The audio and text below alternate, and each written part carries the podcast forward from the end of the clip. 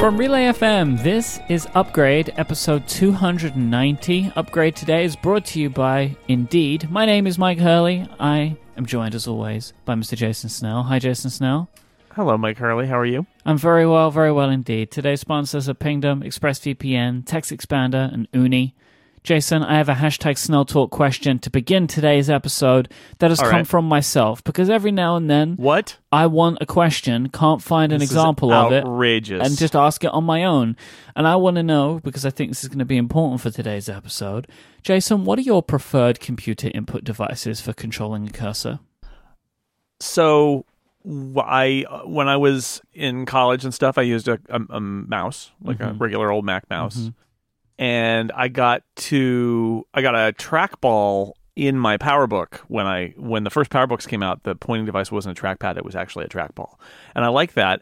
And so when I got to Mac User, my first uh, actually it was my internship. Um, there was an editor there who had a Kensington uh, trackball, and I really liked that. And when she left, she left the trackball behind. I was like, I want that, I want that, and that was my trackball.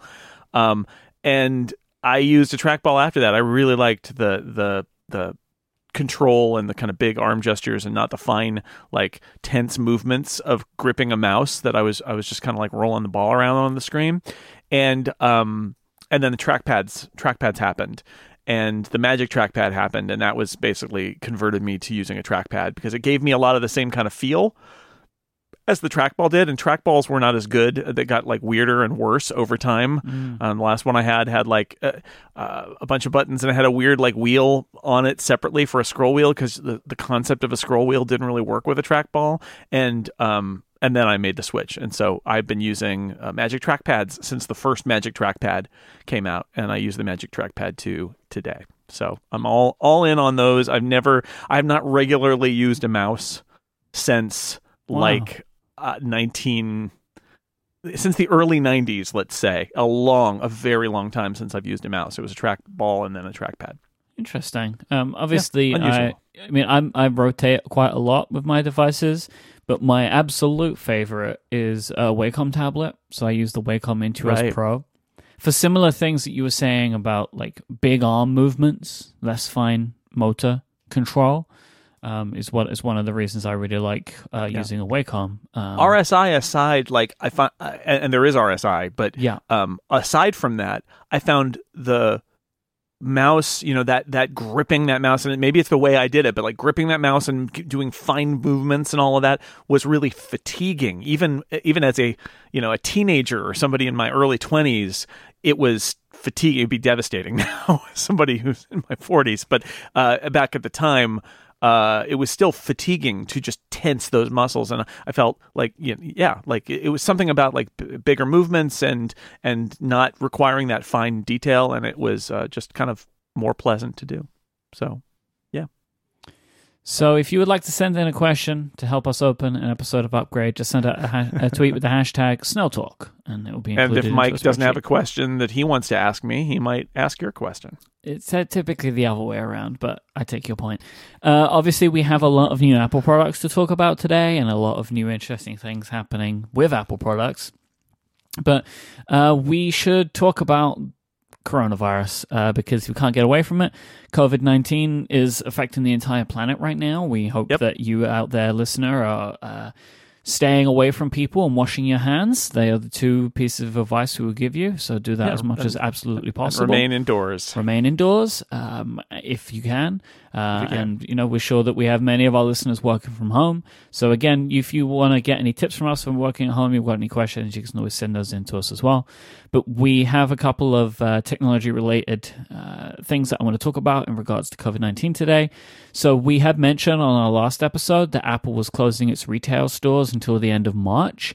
Um, this has now been updated to until further notice, which makes Yeah. sense. So they don't have to issue like another note at the end of March because uh, it's not going to be okay by next week. I think we can all agree on that.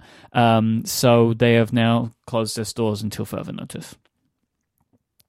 Uh, Google I/O is now completely cancelled. So Google I/O can- was cancelled in the sense of having a physical event before WWDC, but Google have now announced that they will be doing no Google I/O of any kind. This includes online. There will be no keynotes. There will be nothing. Um, this is because Google are saying that like they're not able to produce this content because people are staying at home and instead they're going to be um, and making all of their announcements separately via Google's blogs, uh, PR channels, and in their forums. And I guess really the question here, when again looking towards WWDC, is how do you make good quality videos if nobody is supposed to be together in offices? Right? Like, how do you make session videos? How do you make presentation keynote videos? How are you supposed to do them? And I think Google has decided that they think the best route for them is to probably just present everything via text. Yeah, I wonder about Apple's presentations here, and there was definitely speculation about that um, going around in the past week. I feel like the same way about this as I do about um, like talk show hosts, actually, mm-hmm. which is the technology exists to do this stuff and do it pretty well, even though it's not what you're used to.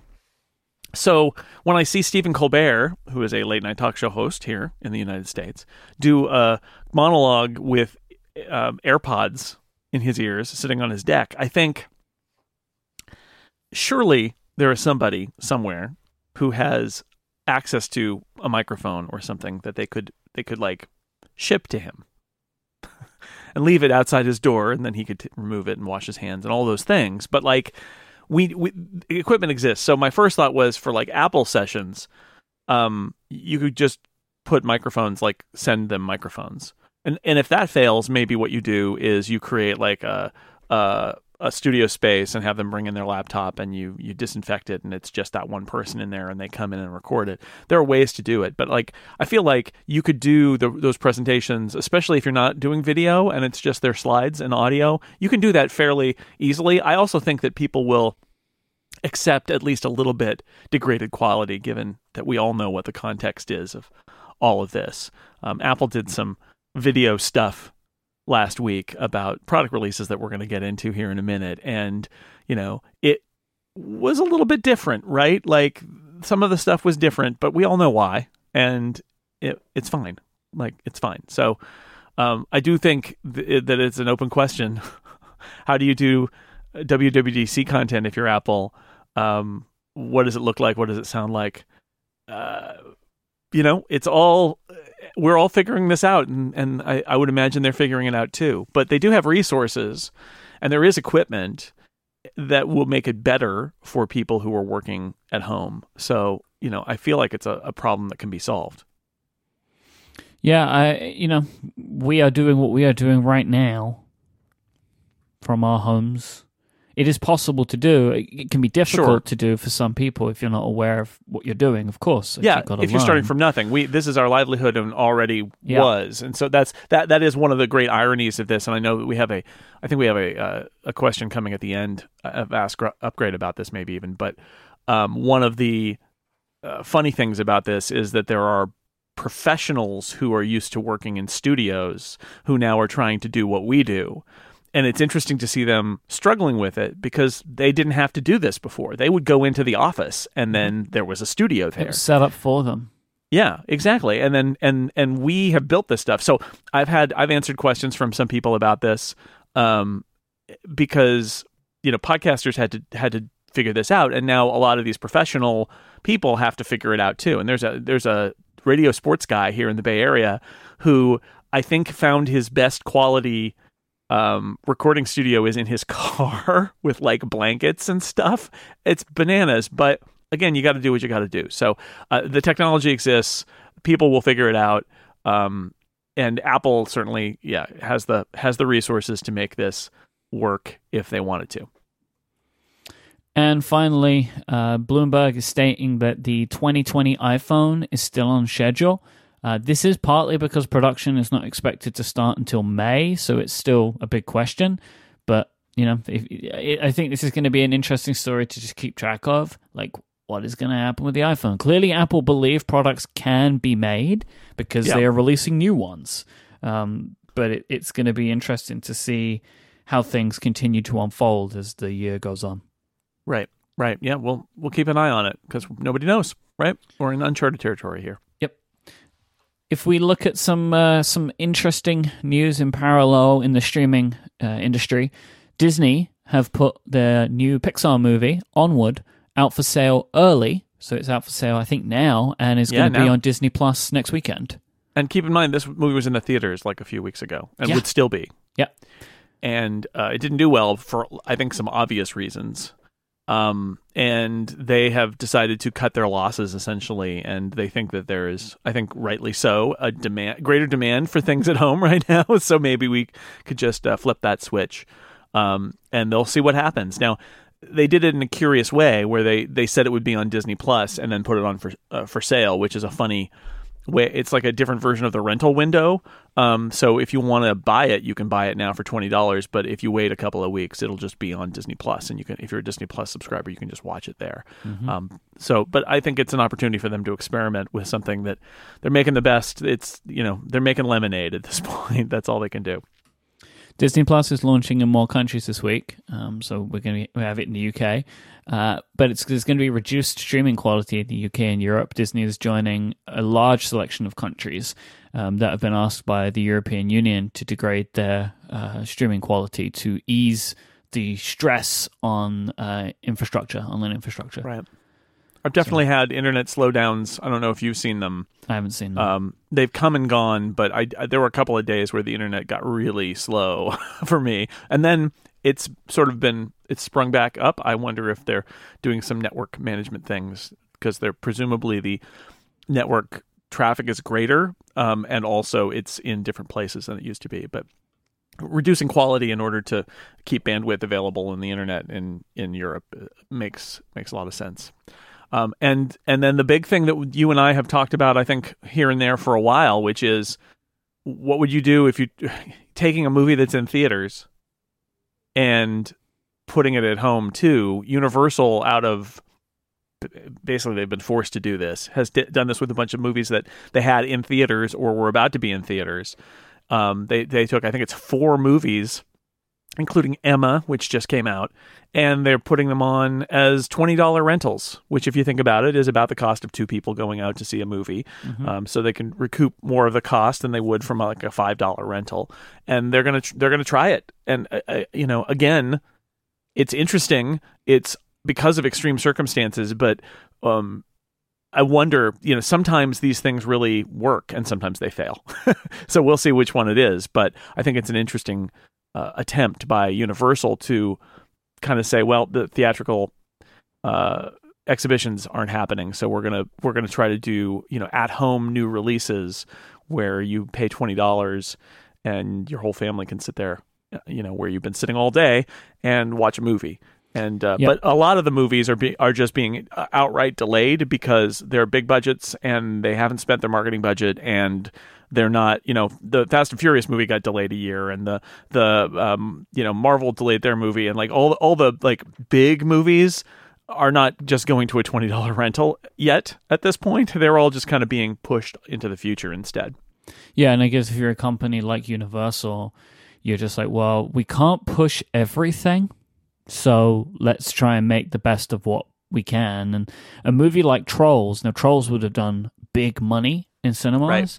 But they have made, I think, the right decision in that, well, it's probably going to do big money on home rental or buying as Trolls well. World Tour is Yeah. coming out as one of these twenty dollar rentals and I think yeah the idea there is that parents and kids are home hmm and this is a, a new movie and instead of taking them to the theater they'll pay 20 bucks and they'll all sit there and watch it it's a 48 hour rental for 20 bucks Yep. but again if you think about how much that family a family of four would would pay let's say to go to see that movie in the theater it's a lot more than 20 bucks hmm How much did Universal get, though?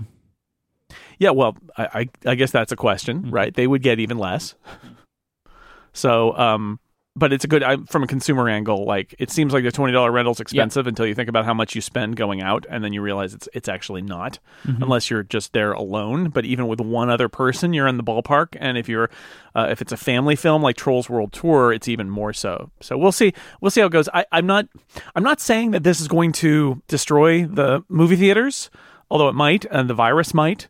Um, but it it, it it's going to give people more data points both consumers about like how do I feel paying for a new release that costs twenty dollars instead of a, a rental that comes later for six, and from the studio's perspective, like how did this work and what did we learn and did some movies work better than others? And I don't know how it's going to shake out, but I think the one thing I will make a bet about is that the relationship and the decision making about what movies get released when and where and how when we come back from all of this, it's going to be different. I don't know how it's going to be different, but it's going to be different. Yes, especially over the next few years as all of these companies continue to see the benefits of owning their own platforms. Right. I think that there's going to be different decisions made about what is quote unquote direct to video and what isn't. Um, well, and and what what do people want to go to a movie theater for? Let's yeah. let's assume that this whole thing ends, but still everybody will have gone through this and through social distancing and all of that people some people are going to not want to be in crowds. So that's going to hurt theatrical. Are there certain kinds of movies that play well in movie theaters? Are some movie theaters going to go under because they realize they just can't make it in the new world? We don't know any of that dynamic yet but um, you got to think that just by by doing this and trying this and people being at home um, that something will change mm-hmm. whether it's the behavior of consumers or whether it's the assumptions that corporations were happy to make in normal times that um, when forced to make a different decision, they discover interesting results, right? That shake them out of their complacency. Something will change. Will be interesting to see exactly what and exactly how. But I, I, again, I will note that the big budget movies that they're really banking on, that they need hundreds of millions of dollars, um, those aren't coming out on home video right now. Those are just getting delayed. I'm like, please, no.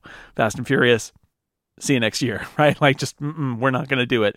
So um, th- it's more like movies that are that are already out, or their marketing budget was already spent, and this is the best time, uh, or they're just cutting their losses. Those are the ones that we're seeing right now.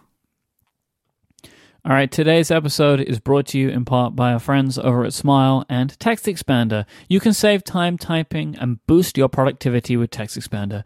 Text Expander lets you instantly insert snippets of text as you type using a quick search or abbreviation. You can create snippets for anything that you type frequently. They can be simple, like your phone number, or something more complex, like customizable long forms with fill in fields and automatically calculated dates. That sounds complicated, but with Text Expander, super easy to set up and even easier to trigger. And I love Text Expander for stuff like this.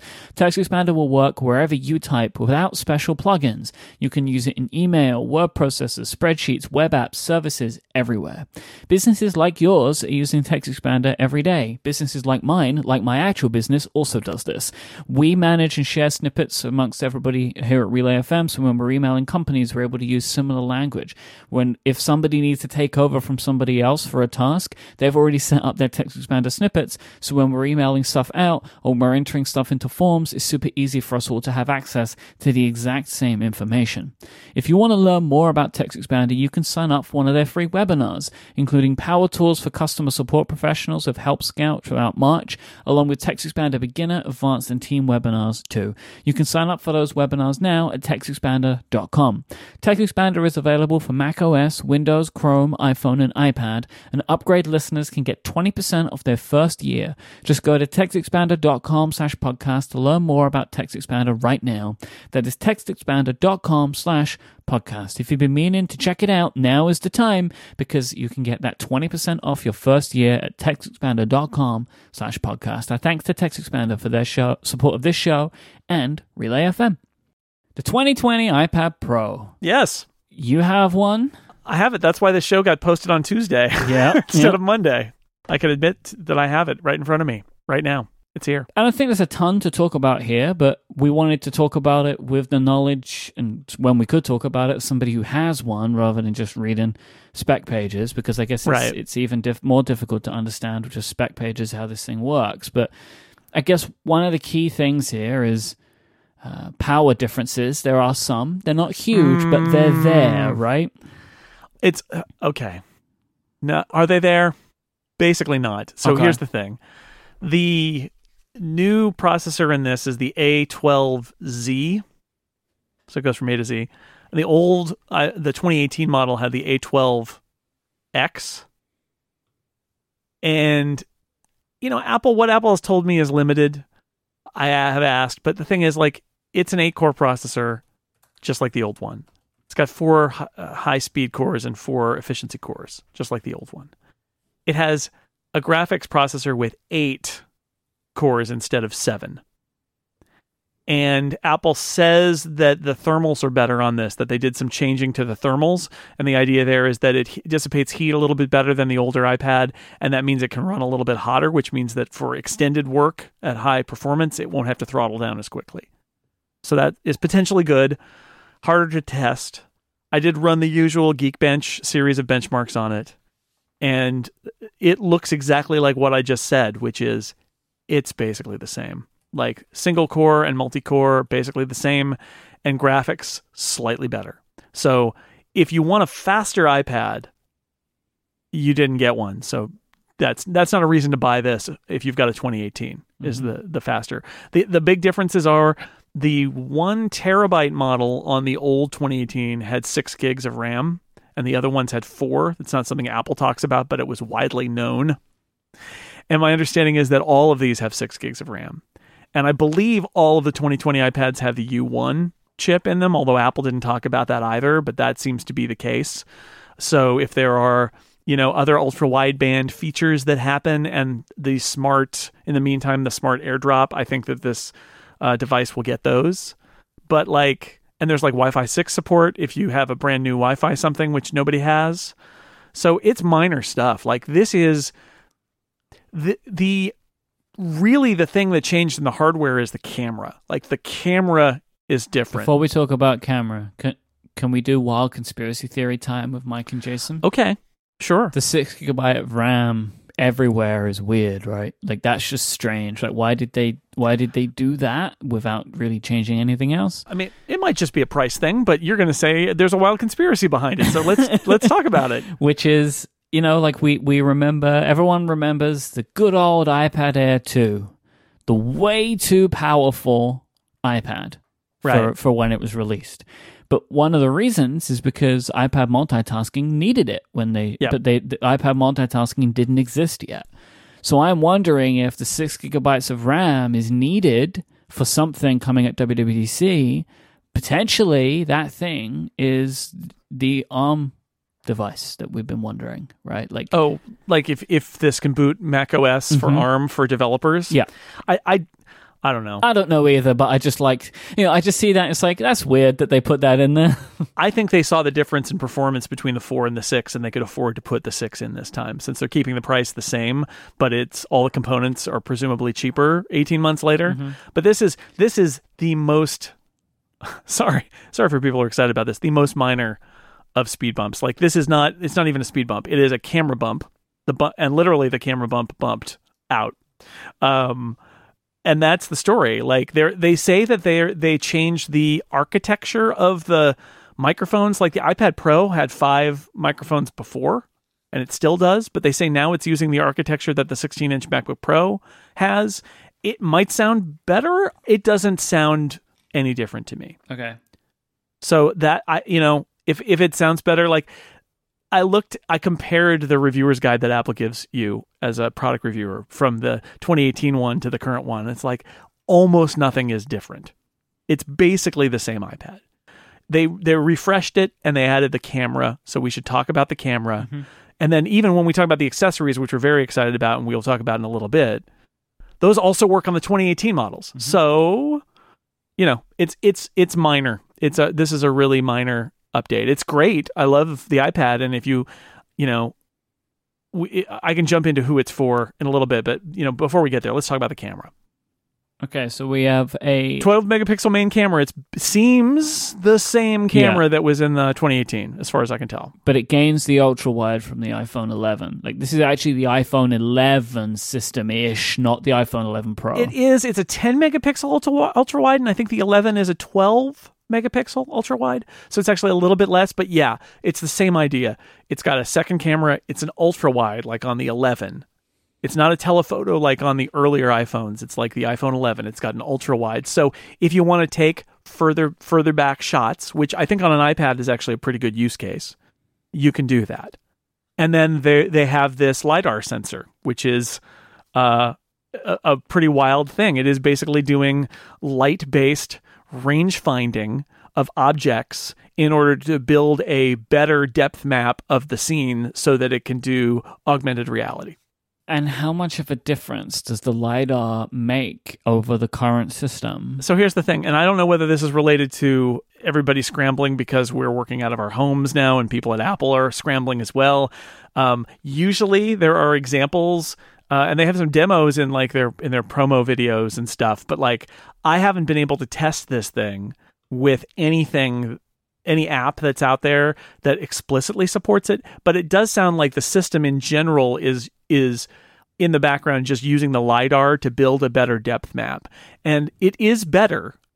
Um, the example I can give you is when I opened, so I use Safari because Safari is built into the system and Apple has a bunch of AR models on their website. So that's what I used to try this feature out. You open the open up the iPad Pro 2018 model and you go to an AR model and it says wave the iPad around basically. It needs to like look around and try to build a depth map based on your movements and the parallax and all of these things that are going on. Mm-hmm. On the 2020 model, it just knows. it, it, it's impressive. Like it knows the composition of the scene. And if you drag that model off the floor and onto a desk, it just hops up onto the desk and it gets it right and I, it, I was I was impressed at that because that is that is what is supposed to happen is it now just knows the depth and you can see how all the rumors are that this will be on the new iPhones this fall as well how it's much better for AR because you're building a much more comprehensive depth map what I find weird is that it's not using the two cameras or the lidar to do a portrait mode uh, portrait mode is still only on the forward facing camera. I'm a little surprised that they don't offer a portrait mode since they have all that depth data on the back, but for whatever reason, they don't. So mm.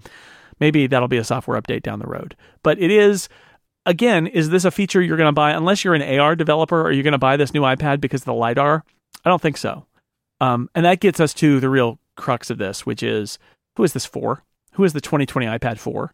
And the answer is it's actually kind of like when we talk about iPhones and we say, you're probably not going to upgrade from last year's iPhone to this year's iPhone. You're probably upgrading from two or three years ago's iPhone to this one. That's who the 2020 iPad is for. It's for the people who didn't buy the 2018 iPad Pro. It's for everybody who's back on an earlier iPad Pro or doesn't have an iPad Pro and is thinking of going because maybe they're tempted by some of the accessories that we'll talk about in a minute. But that's who it's for. If you have a 2018 iPad Pro I don't, I mean, again, unless you're like an AR developer or really, really, really into high performance of augmented reality, like there's no real reason. It mm. is basically the same iPad as it was before. And the A12Z, like, I think that says it all. Like, this is just a slightly recast A12X. It isn't an A13 or an A14. It is, you know, you want to get conspiratorial I do wonder there are some rumors about like 5G iPads in the fall. I, I have a hard time believing they would they would release a new iPad six months after releasing an iPad. I, I feel like it's going to be another 18 months. But I do wonder about the 5G and wonder if they might have a new processor at that point. But my guess is that they figure the iPad Pro, you talk about that iPad Air being way too powerful. When the iPad Pro came out in 2018, it was way too powerful, like way more power than the, uh, the iPad could really use. And I would argue that's still the case. And so I don't think I was feeling like the iPad Pro was getting slow and Not needed a speed all. boost. No. Not even remotely. So uh, that's good because it didn't. is the bottom line here. It didn't. The excitement about this product is that it they they pushed it forward in a couple of areas. It's basically just a refresh and it's an opportunity to launch their new accessories and make software changes. And those are by far the most exciting part of this. Unfortunately, the most exciting accessory is not going to be available until May. So, in the meantime, we have the iPad Pro, which right. is great. I love the iPad Pro. You love the iPad Pro. These are great. However, if you already have a 2018, you would be hard pressed to tell the difference. I do think that there is a potential for iOS 14 to maybe have some doubling down on AR stuff, right? That like maybe they then want to have For sure. lidar Well- available in all their products. And if you think about lidar and ultra wideband, th- this is another example where like what what about these air tags? We've had all these rumors that Apple is going to do mm-hmm. these smart tags so that if you lose something, you can find it. The U1 chip Like- does nothing. Nothing. Right now, it does nothing. It doesn't make sense. So so if that product comes out, that makes this iPad Pro more interesting, right? Because it would support that presumably at that level of precision, just like the iPhone 11s would, and the 2018 iPad Pros wouldn't. But right now, it does n- nothing other than like smart airdrop pointer thing, I which is not even a feature. to work. I don't even know what No. it's supposed to So- do. so again, that might be a thing that becomes something, but right Uh-huh. now it seems like it's nothing. So there's it, it's it's a, again, it's nice that they updated it a little bit, Yep. but it's really marginal and the story here is really the accessories and the accessories can be used with the 2018 models so it's they're not a reason to force people to upgrade and i you know i applaud apple for bringing those features to the older model but it de- they're definitely not doing the thing where the the iPad is almost exactly the same but you have to buy it again because it's shaped slightly differently so that you can get the hot new accessory they didn't do that they refrained I think maybe for good reason. i think so It would have been a bit spiteful considering the fact that the iPad did not get meaningful upgrades to it. Yeah, right. Right. So this is fine. I'm not disappointed by it um, because I didn't feel like desperate for updates that didn't happen. Um, the iPad 2018 is very capable and remains way ahead of the competition in so many different ways. Um, but it is not a uh, must. If you love the 2018 iPad Pro, you have to update to the 2020 iPad Pro. That's not the case at all. So maybe even more exciting, I think definitely more exciting than our friend the 2020 iPad Pro is the Magic Keyboard. Oh boy, the Magic Keyboard. Jason So- Snell, it came down Mm. from high to us. I am so excited It was about yes, it was cantilevered down cantilevered with on a from the heavens. slowly lowered, uh, keeping its weight forward until it reached us here, standing on the uh, number row of our giant keyboard. We call it. So you've probably seen the Magic Keyboard by now. It's coming in May. Um, you know, I've seen a lot of people say, and I understand that like potentially coronavirus has delayed things, but I think it's worth remembering that the Smart Keyboard and the Apple Pencil, when they were both debuted, they came really late and supply constrained. So there is a Yes. history to iPad Yep. Pro uh, peripherals coming late. I, I actually don't really think it's anything to do with coronavirus at all. Um, no, pro- probably not. I mean, it might might be a factor, but it is interesting that they're announcing this product. So they announced the iPad Pro and they announced the new Magic Keyboard for the iPad Pro, and you know, see you in May, right? mhm. two two months out. The the iPad Pro this week. The keyboard May, like, and probably hard to get in May. Uh, but they you know they want to tell that story together, even though this new keyboard with trackpad, uh, it's kind of even hard to believe it. Mhm. Um, will will work with the 2018 iPad Pro. It will work with that model, so it's backward compatible. So you do not have one of these, nor have you seen one, right? No, I have not. Only Okay. only the bizarre um, augmented reality version, Right. uh, but uh, that Apple has on their website. But Okay. uh, no, this this is not a thing that uh, that anybody has right now. It seems there the I have it on good authority that there are a very small number of these even at Apple. so like it's Okay. it's it's not it's not out yet. Yeah, they don't May is a way They didn't away, make it yet. right? Like, so it's not It is. surprising. You know, these things are probably starting to be made now, right? Like that that might be a thing. And for all we know, Apple may have wanted to stage this out a little bit. I mean, I th- uh, we're going to get into this, but I think there's lots of potential reasons why this product isn't for sale right now. Um, but I think one of them might have purely been not wanting to tip their hat earlier than Yep. than because this was a big surprise. Like so. not just this product, which is absolutely fascinating and bizarre, but also that we have cursor support, which we're going to talk about separately in a little bit. But those were big things, and maybe they didn't want to necessarily tip their hat on it. I don't know. Yeah, see, you say tip their hat, but that, that I think you mean tip their hand, which is like a poker metaphor. Tip their hat would be like, I recognize you, Ming Chi Kuo. You found out about our keyboard. Well, I both tip my hat to you. so it works. and hands, Jason. I've I've. I've worked it out, Myke. You, it makes total sense now. Uh, we salute you. Game recognize game. Yeah. So Mm-hmm. here here we are with it with an unsurprised or a super surprising product. Uh, took us by surprise. Uh, lots of rumors about it. We we spent a while a few weeks ago talking about would they do one or both. And they did the both thing Mm-hmm. in a, in a really unexpected way, where they're keeping the smart keyboard, and I, I feel like we did call that a little bit that that you keep the smart keyboard and then you uh, make an even more expensive, smarter keyboard, and that's what we have here. This is this is not cheap. We're talking about three hundred plus dollars for this thing. because we were talking, you know, we've been talking a lot about what we imagined our best case scenario would be. And for us to get that best case scenario, which I think we have actually gotten, we knew it would be an expensive thing for Apple to do in the way Sure. that Apple would want to do it. Like, you can make a cheap version of this product. But it's not going to have a cantilevered hinge, right? Like it's it's going to be a, a very very different thing. Right. And I think a lot of the expense of this product is in the design, the, the mechanism. So, Mhm. uh, it, can you help explain the cantilevered hinge, what it's doing? So so the effect here, and I am not uh, actually Dr. Drang, our friend who is an engineer, actually posted a thing on his blog that we can link to do that is about the the weight and how it gets distributed, which I think is uh, very clever. Um, but it's all about uh, putting the weight in the right place because you don't want it you don't want it too far in the back because it'll flip over backward. Now, I I suspect that this that this case is is heavy. Maybe not as heavy as a Brydge keyboard, but it I suspect it's heavy. I'll also note that nowhere does Apple talk about what they weigh. Like nowhere. It is No. not announced. I'm sure they know what it weighs. They're not talking Someone about knows. it. It it is. It has to be heavy. It has to be heavy because Well, otherwise then- it would flip over backward. yeah. Although the clever thing about it is with the with this design, so there's a hinge down at the base behind the keyboard, and the the, the that's got a USB C charging port in it. It's kind of bananas. Uh, so that's there, and then and then up from that comes a folding part of the of the back.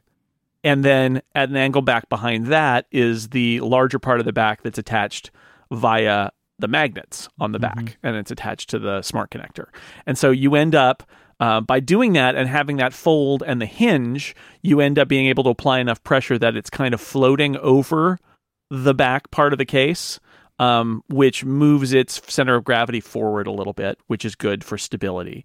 Um, so, uh, yeah, it, it's so this is surprising because I think nobody nobody imagined a floating iPad above a keyboard No. with a big hinge because it seems too complex. It seems too Compa- complex, thick, potentially Yeah. heavy, potentially, and expensive. And I think what we've seen is uh, Apple Apple didn't care about those. Apple wanted to make this thing happen. Like the the instruction here seems to have been.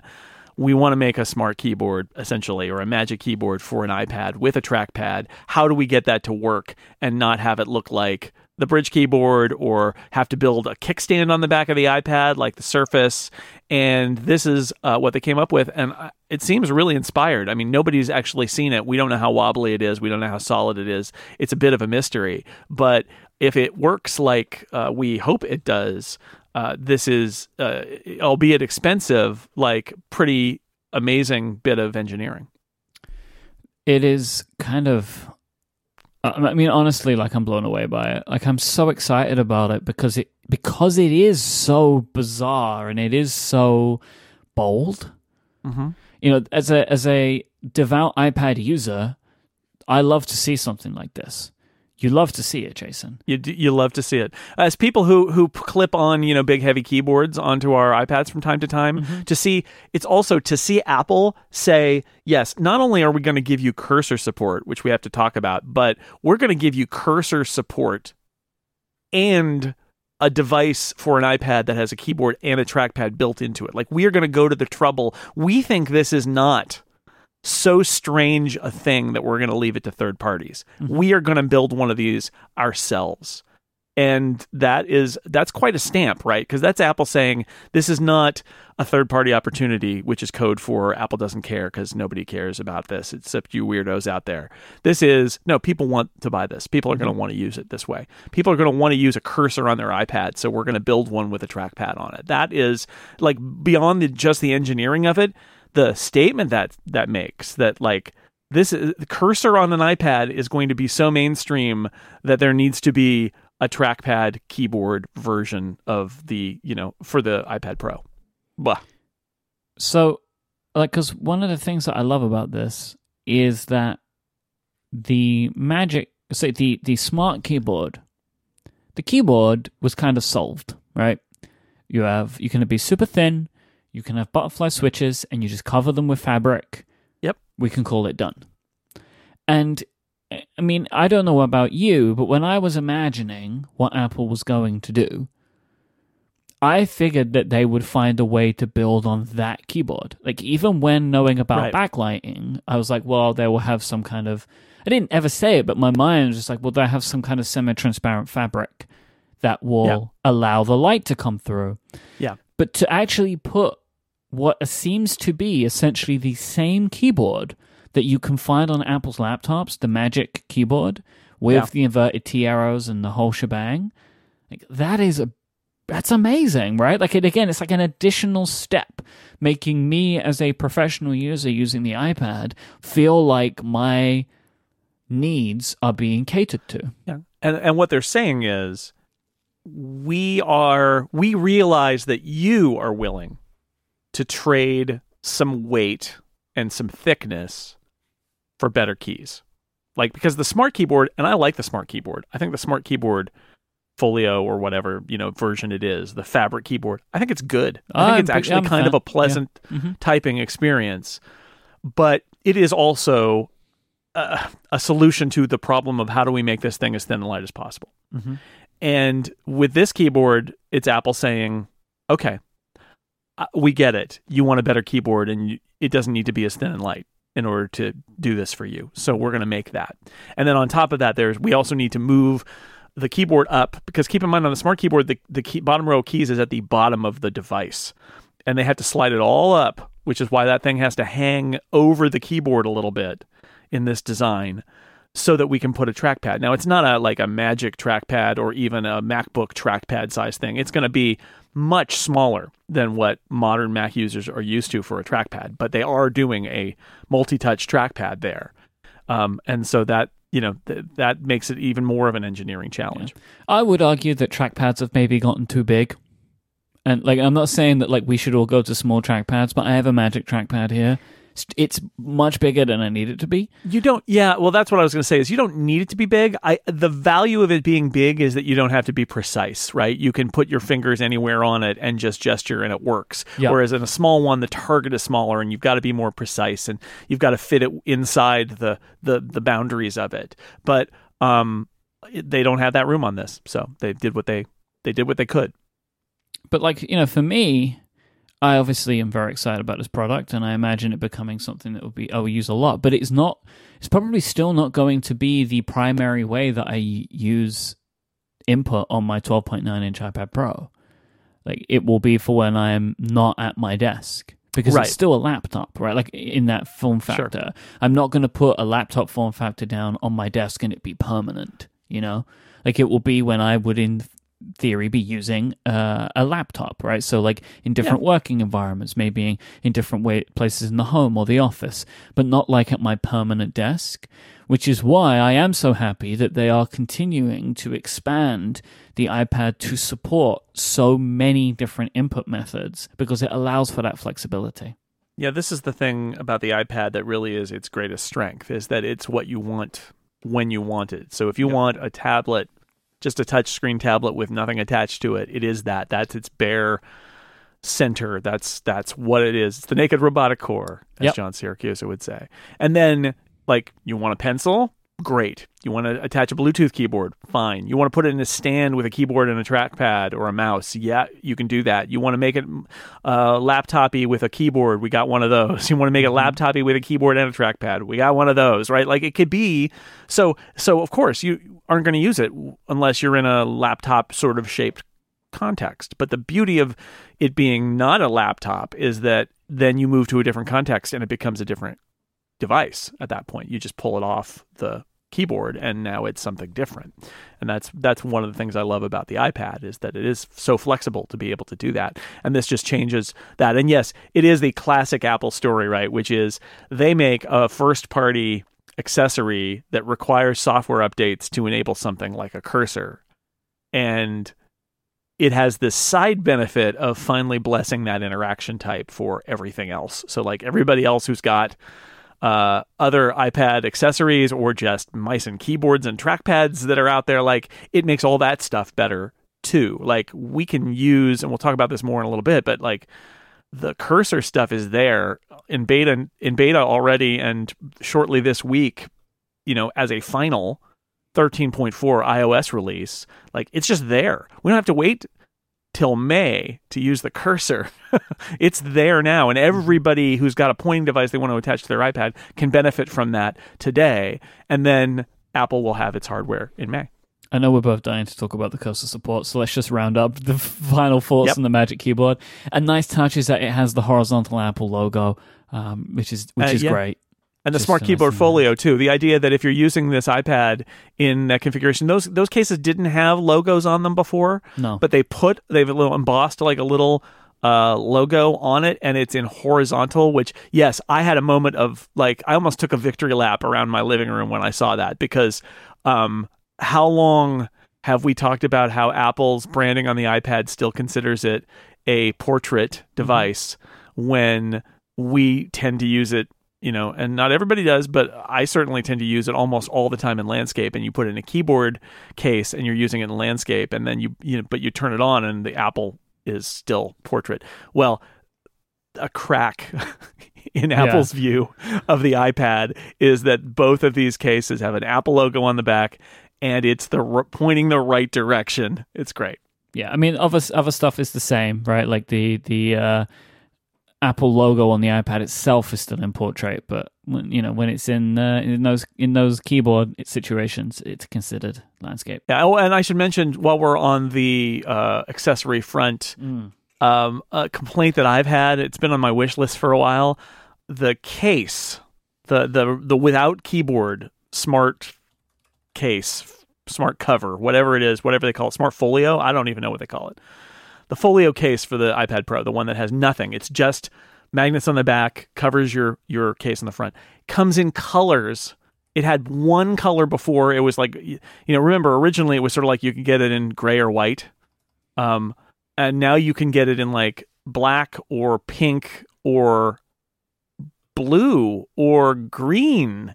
Like there was a, a, long period where Apple seemed to think that the iPad Pro should never have color on it and it should be as boring as possible. And it was a lot of their accessories were super boring. And the the keyboard cases are still kind of boring, although they're a darker gray than they used to be, which I think is good. But um, there are color options now that weren't there before. So I, I like immediately went out and ordered a blue case because um, I'm very happy to have something that is not boring. I never use those cases. I I I use them a lot. I actually that's my primary case for my iPad is one that has nothing on it because mm. if I want to use a, a keyboard, I'll go get a keyboard and mm-hmm. attach it.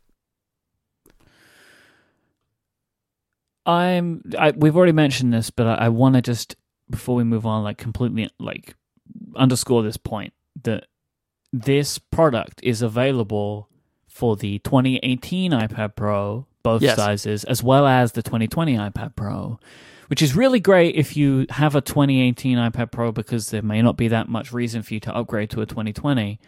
But I also think it's very clever on Apple's part because lots of people are going to buy this that wouldn't have necessarily bought a new iPad. So they are exactly. creating a pretty much $400 device that can be purchased as an upgrade to a product. Now, that is one of the interesting things you can focus on with iPads as compared to MacBooks. You can sell people additional things, new things to attach to their product. Which I mean, you can't really do that so much Right. with a MacBook Air. if you're i mean and you can do the math of like how many people would update from the 2018 to the 2020 ipad pro and again my gut feeling is maybe not as many as you would think it's not eh, that big a change but you are going to be able to generate more revenue out of all of those ipad pro buyers from 2018 and 2019 who are interested in the, one of these cases and and all of them are compatible with all of the ipad pros of this generation, the third and fourth, the second, the one like 2018 and 2020. All of them are. It just, you know, it's magnets connecting. There's going to be a little more open space because the the camera cutout is bigger, right? Mm-hmm. So it's not you can't take your 2018 case to 2020 because it won't fit on the camera bump, but you can go the other direction. And yeah, they will be generating more revenue. In the case of a 12.9, you know, a lot more revenue from somebody without them actually buying a new iPad. It is the price of a regular iPad. yeah. Yeah. And mm-hmm. I am look, do not get me wrong, I am not complaining about that. There are options. You don't have to buy this. Like you do not need this to use an iPad. Like I'm happy there are options and I want this product. Yes, it's expensive, but it's something that I want in its exact configuration. If I wanted Right. less, I could go to the smart keyboard or I could go to Brydge or I could go to any company making a keyboard or I could just not get one at all and just connect a Magic Keyboard via Bluetooth and use that, right? Like there are Yeah. tons of options. or US, uh, a USB keyboard. Yeah. Like And I there do. Are, there are so many options. I Yes. do, right? Like I, I connect my Dygma Raise split ergonomic mechanical keyboard via USB. Like that is what I'm typically doing because I don't have it in a stand and I use the keyboard that I want to use. There are many options available to you, and I am happy that this option is now available. This is a professional product for a professional user, and I am very excited about that. Just to be clear, because I know there's a conversation, there was one you guys had on Connected last week about the room for third parties here. It's so often that Apple comes out with a product and everybody says, well, all the third parties are dead. Mm-hmm. And that generally is not the case because the third parties can differ- differentiate from Apple and r- reach the edges. And yes, they're they're reaching the edge cases instead of being the primary. So like Brydge with its keyboards is no longer kind of the primary purveyor of a laptop like keyboard for the iPad because it's going to be Apple for the for the these two models. Um, but just as a point of reference, they're still going to differentiate their their more expensive keyboard with trackpad that Brydge is uh, is shipping in, next month. They say um, 120 bucks cheaper for the 12.9. And I mean, I have spent So- some time thinking about this because at first I was like, oh, they're done and I'm going to cancel my order. But I have spent more time thinking about this since, and I feel like I overreacted to that unconnected for that reason. But also, this is a very different form factor, what Brydge are making compared to what Apple are making. Yeah. And that laptop form factor, I know that works in the situation that it works. The Magic Keyboard for iPad, I don't know how it's going to work in every Right. situation yet because it's a very different design. Like, We don't know. There may be some very clear differences in how they work versus something like the Brydge, which makes it into a more traditional laptop shape. And we just we don't know what it weighs. We don't know how stable it is. Who knows? which is better on a tray table or on an airplane? I don't know yet. Right. Um, so one thing I actually have, I'm keeping my order of my Brydge Pro Plus because I I want to be able to compare them to inform our listeners about such things. Right. Yeah, we'll we'll find out what the differences are as these products roll out. But I do think there's going to be a place for third party stuff. Plus, keep in mind there's also a lot of iPads that don't work with this keyboard. It's only for these iPad Pros in 2018 and 2020. And we saw that Apple and Logitech made an announcement about a a, a case for other iPads. But like it, do- the door is open for all iPads to have uh, keyboard and trackpad support. The keyboard support's been there, but now there's cursor support so there are lots of different options that are going to be out there. Apple is going to be the most commonly chosen one because it's right there, but there's going to be some some other stuff going on that is is at the edges that is not what Apple is doing. And price is a great example. Like seriously, people look at that Brydge keyboard and they think, wow, that must be really expensive. But it's always been cheaper than the Smart keyboard. And this one, uh, the Pro Plus with the trackpad, is going to be a hundred plus dollars cheaper than Apple's keyboard with trackpad. So I'm sure it'll be heavier and thicker too, but it's cheaper. So you know there there there there's room and we'll see what the market does but there's there's room. Sometimes when apple swoops in with a new product and that's bad for third parties but they're also blessing that concept right? If that makes any sense. Mm-hmm. so like it's bad that apple's making a keyboard and trackpad for the ipad for Brydge because they were making it and they, they were probably the most recommended one. And now apple's going to take a lot of the oxygen out of the room with their product. However Brydge no longer has to make the case that it makes sense to have a trackpad and a keyboard on an iPad because Apple has basically made that case. Apple has blessed the concept and that makes a difference. So that's good for them. So it's it's a little bit of both. Today's episode of Upgrade is brought to you by Ooni, the world's number one pizza oven company. Ooni makes surprisingly small ovens that are powered by your choice of either wood, charcoal, or gas, letting you make restaurant quality pizza in your own backyard. They're super easy to use and incredibly portable. You have to go see it for yourself. These ovens will fit in any outside space. They can reach temperatures of up to 900 Fahrenheit, 500 degrees Celsius, which enables you to cook restaurant quality pizza in as little as 60 seconds. It's that high temperature that separates average pizzas that you make in a home oven from the quality that you get from Ooni pizza ovens. It's at least twice the heat. Now, Ooni have been a sponsor on Relay FM quite a while ago.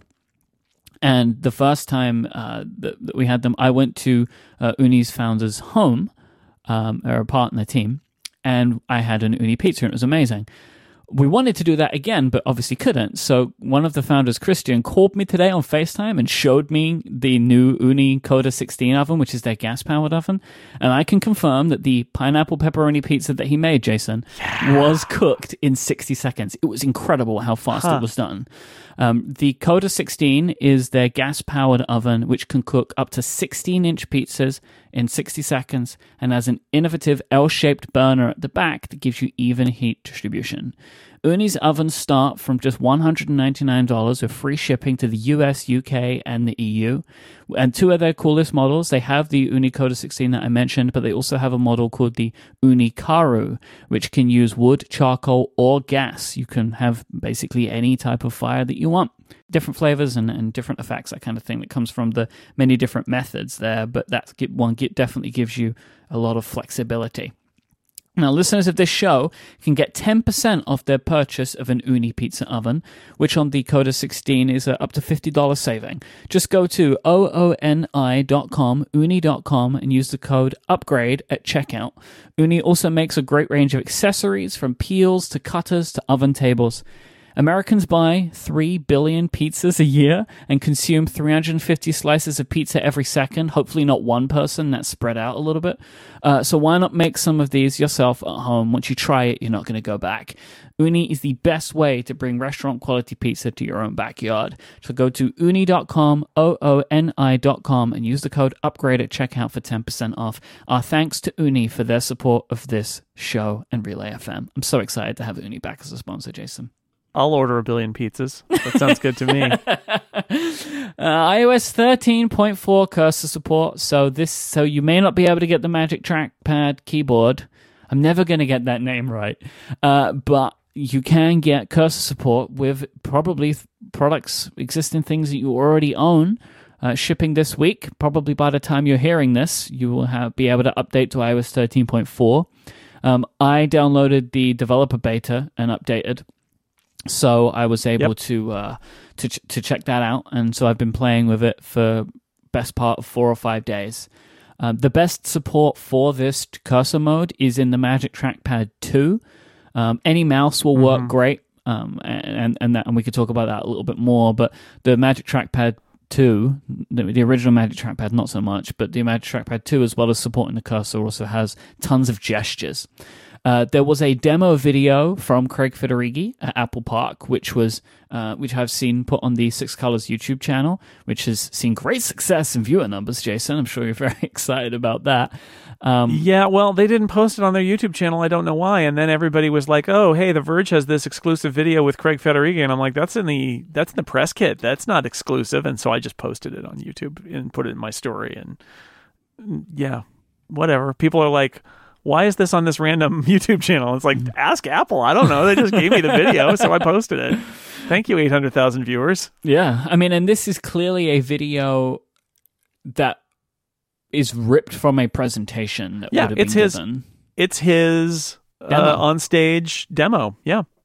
And I really do. So, you know, leading up to uh, these potential products being announced, there was a lot of conversation, right? About are they going to have an event? Is there enough to have an event? I really do think that the Magic Keyboard was event worthy. And as well as the trackpad and cursor Yeah. support in general. But like this whole thing, I think would have been a very, very big story to tell about the continued advancement of the iPad Pro. But you do get to see the gestures in this video. You also get glimpses of the Magic Keyboard. Jason, will you allow me a few minutes to talk about how excited I am about the cursor support, having used it now for a few days? Yes, I will allow it. Go so ahead. we have spent a lot of time talking about this, and I think what Apple Mm-hmm. have given us is the literal best case scenario that we could have ever asked for. You know, we were talking about like, Yep. oh, will we maybe just get support for editing text, but down the line we'll get everything, and maybe they'll just say, oh, hey, use accessibility and you'll be fine. But no. Out of nowhere, Apple dropped in 13.4 a absolute complete overhaul of the cursor support and beefing it up to places that I don't think we could have imagined, right? So the cursor is now a tiny little semi transparent circle, which is really, really cool. Um, Much smaller than the assistive touch way circle. smaller, way smaller. It is. I mean, I mean, I don't know what you think, but it's just the size of a cursor, like the Yeah. regular arrow cursor. It's just a different shape. No, we're we're gonna talk about this a lot, but I will say it is what they did. There were the rumors about like, oh, they're gonna have an arrow cursor and a watch cursor or whatever. Like, and it's like, mm-hmm. oh, just like the Mac, and that's not what it is. This is a modern reconception of what a cursor should behave like. Like, Yes. this is a new take on a cursor that Apple is doing here. And it starts with the circle and it goes from there. I will mention my favorite feature of the circle, if you haven't tried this yet, mm-hmm. is you get this semi transparent circle, you get this thing. It's like, okay, well, I've got this darkish circle and then I move over a dark area. Can I not, do I lose it? Do I lose track of it? Sometimes that even happens on the Mac is that you lose track of it. It's got, and, and that's why the pointer has the, the arrow has the white around it, the white outline. Mhm. That's not what they do. The system detects when you're over dark things and makes the cursor light. And when you're over light things, it makes the cursor dark. The cursor changes based on what it's over. Yep. It's just a little and there are a lot there are a bunch of animations when it changes to different things. The level of detail that went into creating this cursor is bananas. Like this is they they they sweated some cursor details that they probably didn't need to sweat. You know, as a Mac user, of course, you know, you move your you move the pointer over text and it just turns into a, an I-beam. That that's it just click. It's now a different kind of cursor. On iOS, every cursor change that I could see is animated. There are in between states. It animates into morphs into a different cursor. It's just like they didn't need to do that. but it's beautiful. But it's so great. I, I agree. Yeah. It is. If you were creating a cursor from scratch today, this is where you what you would end up with something like this, where you're not using these what are now decades old interpretations of how these things should look. They don't need to look like that. It doesn't need to be a pointing arrow. It's just not necessary.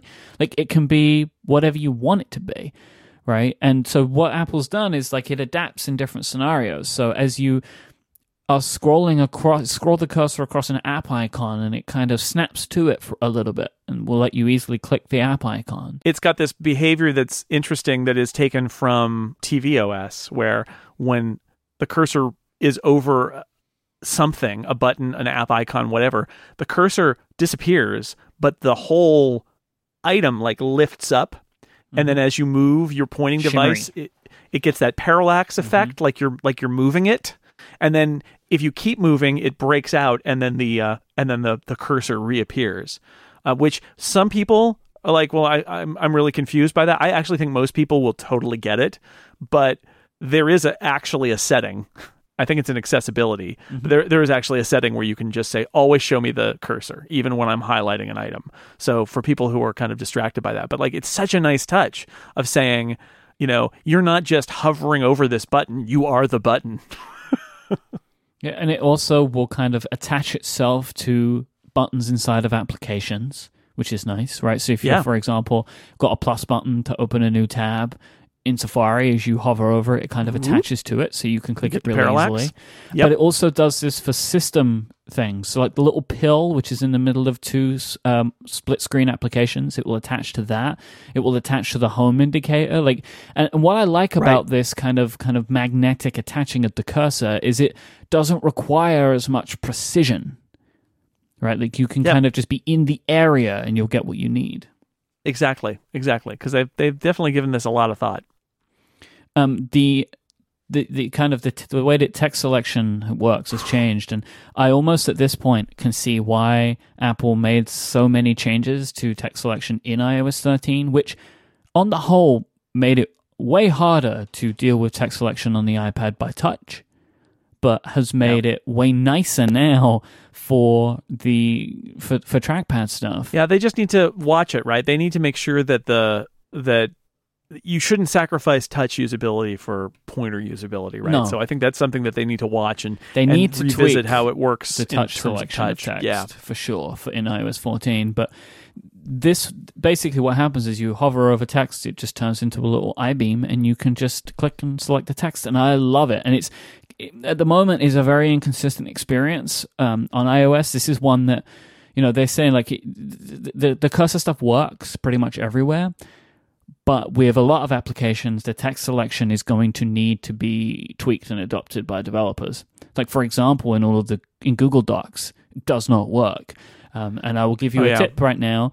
If you are not finding that the cursor is changing here, think of your cursor as your finger. So double click on a word, and then you can drag the little Yeah. typical It's- blue highlighter. Mm, yeah, it's not great. Um, it's it's actually very similar to the experience was that I hated using Assistive Touch Yep. to edit text, where you get a cursor that's not. You want the text editing behavior and the text editing cursor, and it, it does seem to be that the more custom your text editor is on iOS, the the less it will be supported by this. So like I use 1Writer, it has pretty standard text editing support. It works fine. Yep. Pages has to be updated.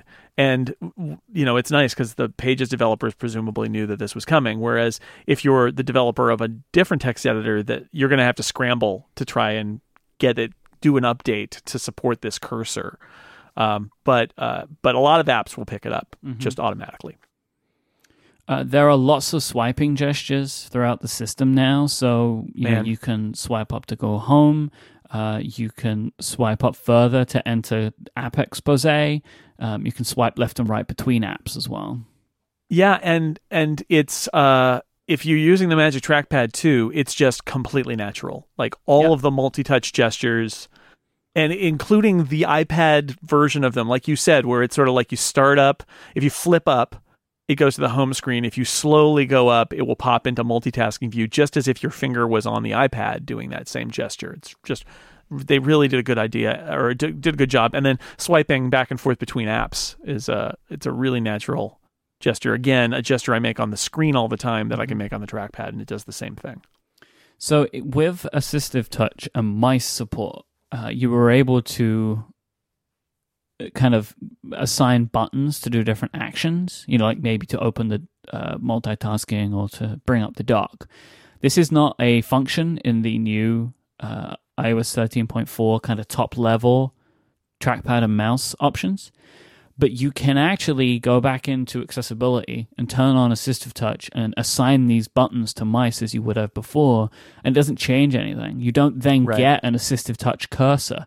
It just keeps the mouse cursor as it was. So if you're deciding if you want to use a mouse with this and want to be able to, for example, I don't know, click in the scroll wheel and go home, you can still turn those buttons on and it doesn't actually change your experience in any way, which I really like. Um, you can also then there's another thing to like throwing the cursor at the screen edges will do things. So you Yep. can kind of like throw it down uh, to the bottom to bring up the dock, throw it up to the top and get notification center, top right for control center, and the right hand side for slide over. And there's a very particular behavior here that I really like, which is this idea of pushing further. So, what they don't want to have happen is that if you move your cursor to the right side of the screen, you, you know, you slide it over there and slide over pops out. You're like, no, no, no, I don't want to do that. I just wanted to move, click on something over on the right side of the screen. So, it's trying to sense what your intent is.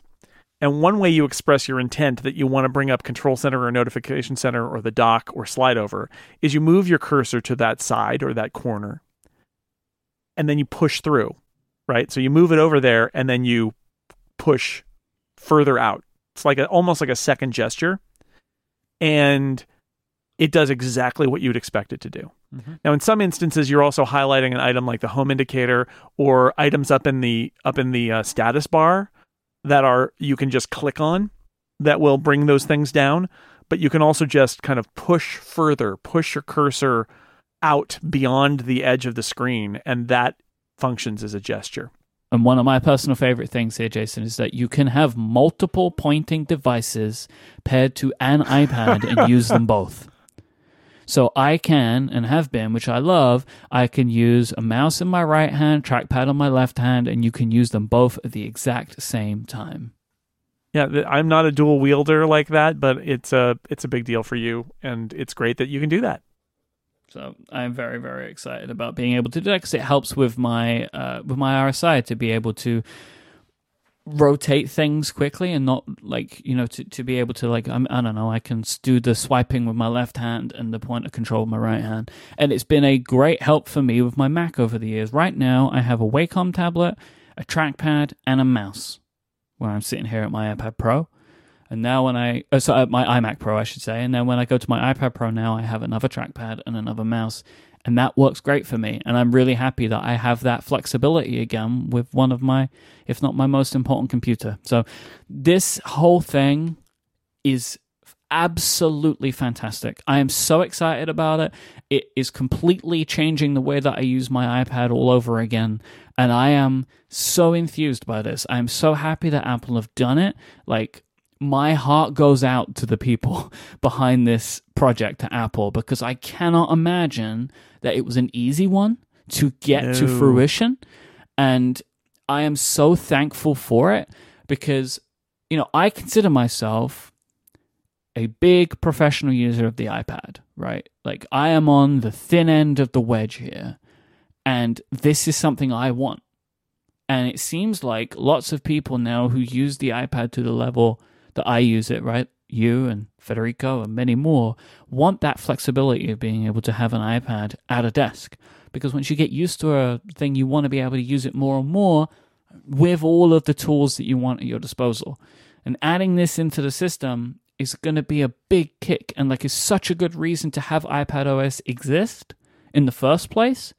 And I'm so pleased that they've not waited until iOS 14 for this. Like they they had it, they were ready, they were done, they shipped it, and I think it's awesome. I'm so happy. Yep, same.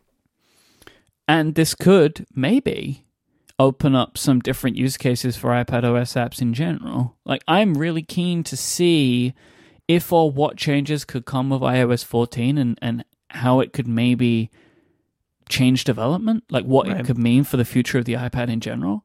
And all, uh, talking to some developers about this, um, you know, there are going to be new APIs th- that aren't out yet, which is annoying because the OS is going to ship. But like when you've got a cursor, you can have what's called a hover state, which is that software knows that there's a cursor hanging over it, and you don't have that with a finger, right? The finger's either touching the screen or it's not. And you see it in places like Safari with its desktop browsing. Like web pages often have a mouse over state or a hover state. Um, well, you could support that now when a cursor is present. Apps can do that too. So they can put up like little tooltips and stuff. They can they, they can behave differently. And my understanding is that some of the same stuff that you would do to make a Catalyst app on the Mac will be able to be used by this in cursor mode on an iPad. So it's all kind of like coming together. So apps can be a lot smarter about this in this mode. Again, the base mode of an iPad is that it's a touch tablet. So that should not, you, should never download an app and have it say you really need a, a, keyboard and a mouse for this app on an iPad. Like that should not happen. And those, those apps should be rejected from the App Store probably, unless there's a mm-hmm. very good use case that requires them. But, um, but I'm even more excited about about what this means for hardware, right? Like this is potentially like Federico uses an external monitor for his iPad. And iPad OS 13.4 does not change external monitor support on the iPad. He's using a mirrored view of his iPad screen. But you can see how you don't need to do that anymore, right? Like how an iPad could now have either run in lid closed mode or have a second display with apps on it.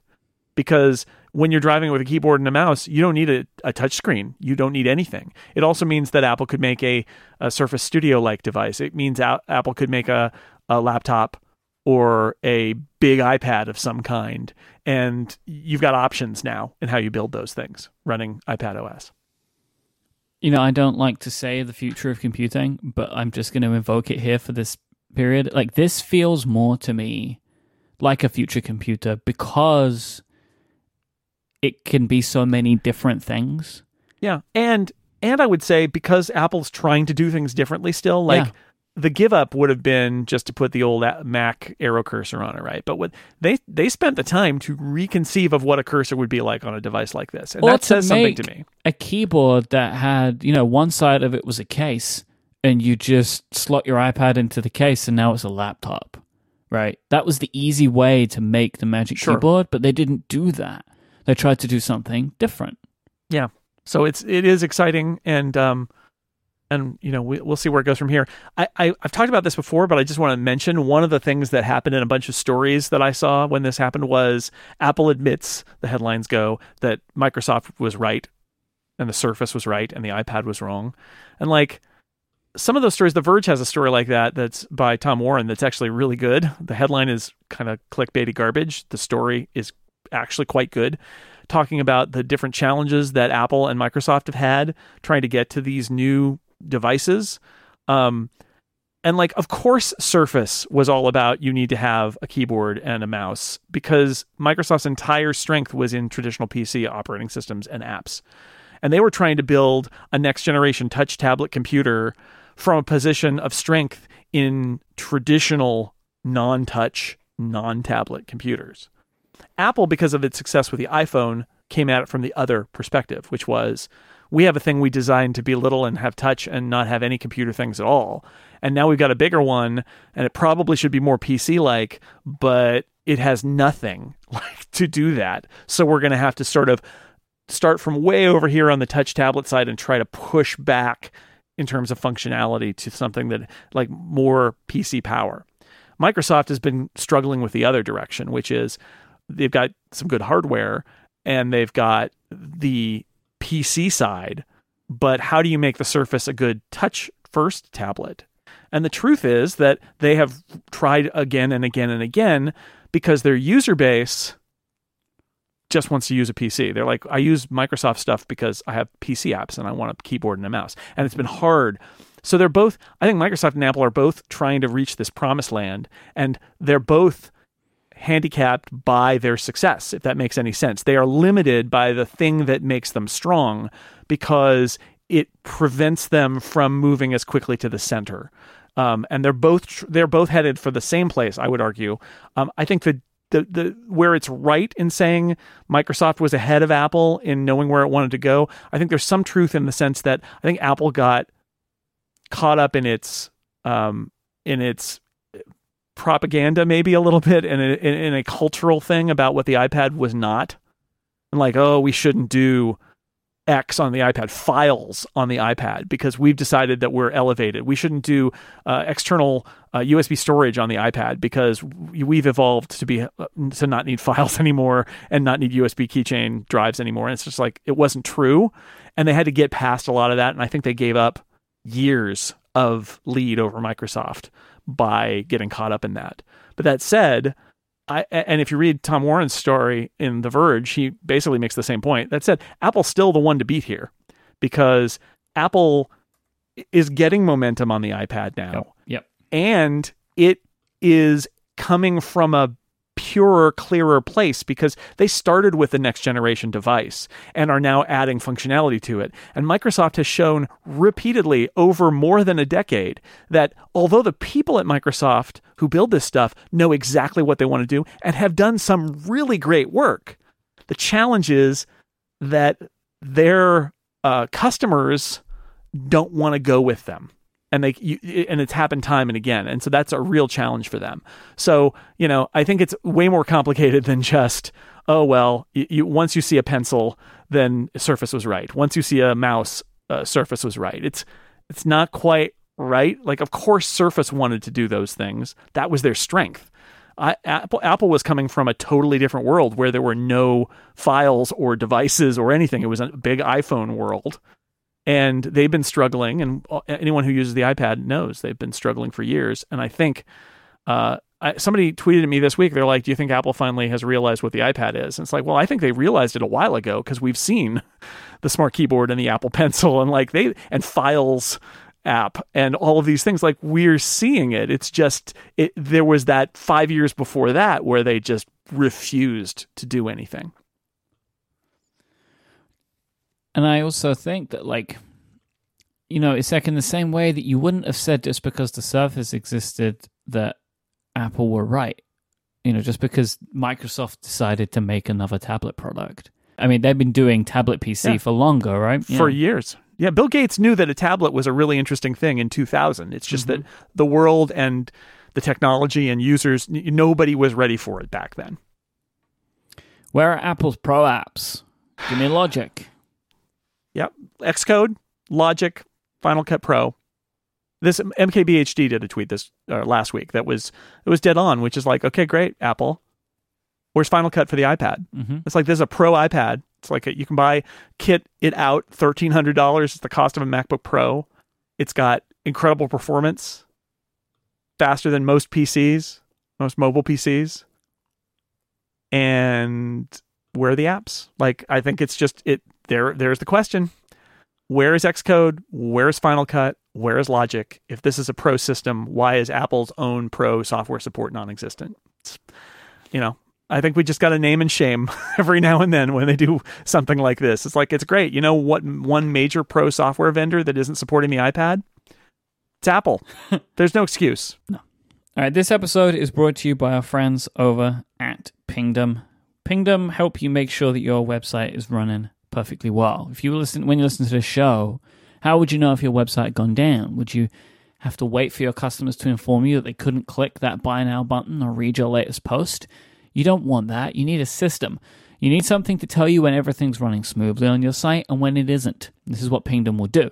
Pingdom detect over 400,000 outages online every single day and Pingdom help keep the sites that you love online. It doesn't matter if you're a startup or a Fortune 500 company, you need alerts about critical website issues so you can act quickly to fix what might be going wrong. They're going to let you also customize how you're alerted depending on the severity of the outage. Pingdom will track and analyze your website's load time so you can see what is affecting user experience. It's not about just whether something's up or down, if something's running slowly, they can also help you with that. If you have a site of any size, you need Pingdom. They have a no fuss approach to get started. All they need is the URL that you want to monitor, and they'll take care of everything else. Go to pingdom.com slash relayfm right now for a 14 day free trial with no credit card required. Then when you sign up, use the code UPGRADE at checkout to get a huge 30% off your first invoice. Our thanks to Pingdom from SolarWinds for their support of this show and Relay FM. So you've spent some time with the brand new MacBook Air. I did. I did. I've got one right here, and I wrote a review and everything. I think that your headline to the review, No News is Good News, tells a really good story of what's going on here because, you know, everything was great about the 2018 Air, except for, you know, there could have been, it could have been a bit cheaper, should have had a different keyboard, maybe could have had more options for expanding it. And they did all of that with the 2020, right? Yeah, I mean, I, I titled my review "No News is Good News," and that's basically you know that's basically it. Which is, hey, you know that old MacBook Air? hey, you know that keyboard from the 2016 MacBook Pro? Well, there you go. It's like it's it's the MacBook Air was already the laptop that I recommended to people who wanted a Mac laptop. It was already like this is the Mac everybody should get. And Apple said it's the best selling Mac model. It its issues were its price and its keyboard. And now it starts at 999 and it's got the magic keyboard. Um, and then in addition to that, it remember it only had the one processor. And they've changed to ha- offer three different processors and you can get them in any configuration. You don't have to like buy the high end one with lots and lots of ssd in order to get the expensive processor. They, it's it's all to play for. You can get any with any configuration. But they have a an i3 that's a dual core and that's the base model. And so you could argue that the $100 price cut is basically a lower speed processor um, it's an i3 dual core um, so they've sort of made a, a tier below the 1099, which is fine. That's how Microsoft got theirs under their MacBook Air equivalent under a thousand was that it was really underpowered and under under storaged, and and, and that's actually kind of funny because the MacBook Air now starts at 256 instead of 128, which is great. It's much more usable at 256 in terms of storage, but add on another hundred bucks and you get a, a quad core, the first time quad core i5 in the MacBook Air, and then you can if you add on 250, you get a quad core i7, and both of the quad core processors also have more um, graphics. I forget what they call it. It's like graphics units or something like that. So the the graphics performance is also improved on those models, not just the the CPU mm. performance. So it's I mean they're all Intel onboard graphics. They're not going to be spectacular, but they're okay. Um, and so yeah, I mean like really it on the outside it looks almost no different. It's it's so thin. It's thicker in a way that you cannot tell, and it's heavier in a way that you cannot feel. So it's the essentially exactly up, the same. But you would never notice them in daily no. use, right? It's it's it's minute, minute. And the battery quoted battery life is actually down a little bit. But again, I think they are trading for power. Um, and it's a uh, is it exciting? No, I mean, the excitement was when they did the MacBook Air in 2018, 18 months ago. Same time they did the, those iPad Pros, they did the MacBook Air, and that was that Brooklyn event. And that was exciting because that new product existed. This is just a bump, but in a lot of good ways. Like it fixes, you know, it, it addresses all the issues and then some with that older model. Mm-hmm. So now I would unequivocally recommend this laptop as the Mac that people should buy if they're looking for a, a Mac to buy. And we we have two of the old one in the house right now, but like, and and I like it, but all of its issues have basically been fixed with this that that I think are relevant. We can, you know, plenty of other podcasts can debate whether laptops should have SD card slots or not. I'm not going to do that. I think two USB C ports is uh is good enough for a 999 laptop and it's a nice laptop. I like it a lot happy with, I mean, the keyboard, it's the same keyboard. Does it, I assume it feels just the same as it does on a 16 inch. Yeah, yeah. It doesn't have as much travel as on the old MacBook Air, non Retina MacBook Airs, and mm-hmm. I still mm-hmm. have one of those, and that feels a little bit better, but it's good. It's good. It's just like the 16 inch. MacBook Pro. It, it's a real keyboard with a millimeter of travel, and after the butterfly keyboard, you know, and some people don't care. I asked my wife to try them both because she uses the butterfly keyboard on there, and she's like, well, whatever. Like, some people yeah. do not care. But if and you do fine. care, the point is well, some people do care. And yeah, what course, you want to do is make something that everybody kind of like is fine with on your Apple laptops, and they seem to have done that. But I guess the important part, I think, is even if you don't care, reliability improvements, if they are there and they are significant, and I think at this point, it seems like the 16 inch MacBook Pro keyboard has been a, an improvement there on reliability. Whether you notice or not the difference in your keyboard, the absence of requiring to take it back into the Apple Store every six months will be a much better feeling overall, right? Like, you don't know that your keyboard is more reliable if you're not paying attention, but you'll really know if it isn't, right? And and so I think that there's a good thing in that where it's like, well, you go back to that keyboard, so then people can have the reliability that they were used to, and I think that's a big win for everybody, right? Yeah, for sure. Uh, now the you know, we said 9.99 is the start. Uh, it also starts with double the storage, 256 gigabytes. You can get it for 8.99 in education, and you can go all the way up to a two terabyte SSD and four core CPU stuff, as you said. Now, I think all that's really great. It's still not as powerful as the iPad Pro and Geekbench scores, which is funny. Um, it continues to be promising for a potential ARM future. Um, and so I think that's interesting. And you already mentioned, right? Like this is an easy recommendation to people now as a machine, right? Like this is easily slot back in there as like there isn't caveat now. It's just like, yeah, you should get that one. Yeah, it's this is the one to get. I mean, it's that simple. Like I, I, I no longer have to say, well, you know, does the keyboard bother you, or maybe there'll be a new keyboard. It's like, no, this is the one. Get this one. It's going to please everybody. Well, I'm not everybody. Maybe not everybody out there listening, but it's it's yeah. it's a crowd pleaser. Most. This is a this is the center of the Mac world even more than it was last time. Are you surprised that this came before the 14 inch MacBook Pro? Mm. Mm. I feel so. My feeling on this, no. to answer the question I asked, is like yeah. yes, but in hindsight, no. Yeah, well, it is the most popular Mac, right? So getting it turned over makes sense. But we were all worried mm-hmm. that Apple was going to be like shady and do something weird, like uh, you know, oh no, you have to wait, MacBook Air. You just you get the cheap, lousy keyboard, and everybody in the MacBook Pro gets the expensive, nice keyboard, and that that didn't happen. Exactly right. Like we were all expecting the 14 inch MacBook Pro or a, a, different MacBook Pro because the 16 was already done. So we're like, oh, obviously that's next. But it does make more sense for many reasons to, to, to make the to improve the Air first because it is the most selling. And for all we know, the 13 inch MacBook Pro actually sells less than the other two. We, I mean, we don't know. And We assume Apple's putting its resources behind the decisions that makes the most sense. I still expect we will see a, an update to that MacBook Pro. I don't know when now. Like, I really can't put my money on when I would expect that to be because a window has closed now. Um, but I'm I'm happy to see the MacBook Air get this treatment because it has now reasserted itself as the easy recommendation for a laptop. Where you know, like it was, it's been a while, right? Without caveats, like the MacBook Air was amazing, and then it became old then it got refreshed, but it was too expensive and was lacking some updates that it still required. But now it has slotted itself back into the price that it should be at with all of the features that you want and has made it just like a very, very cool machine. Um, and so, yeah, I expect at least one of those will find its way into our home before the end of the year, for sure.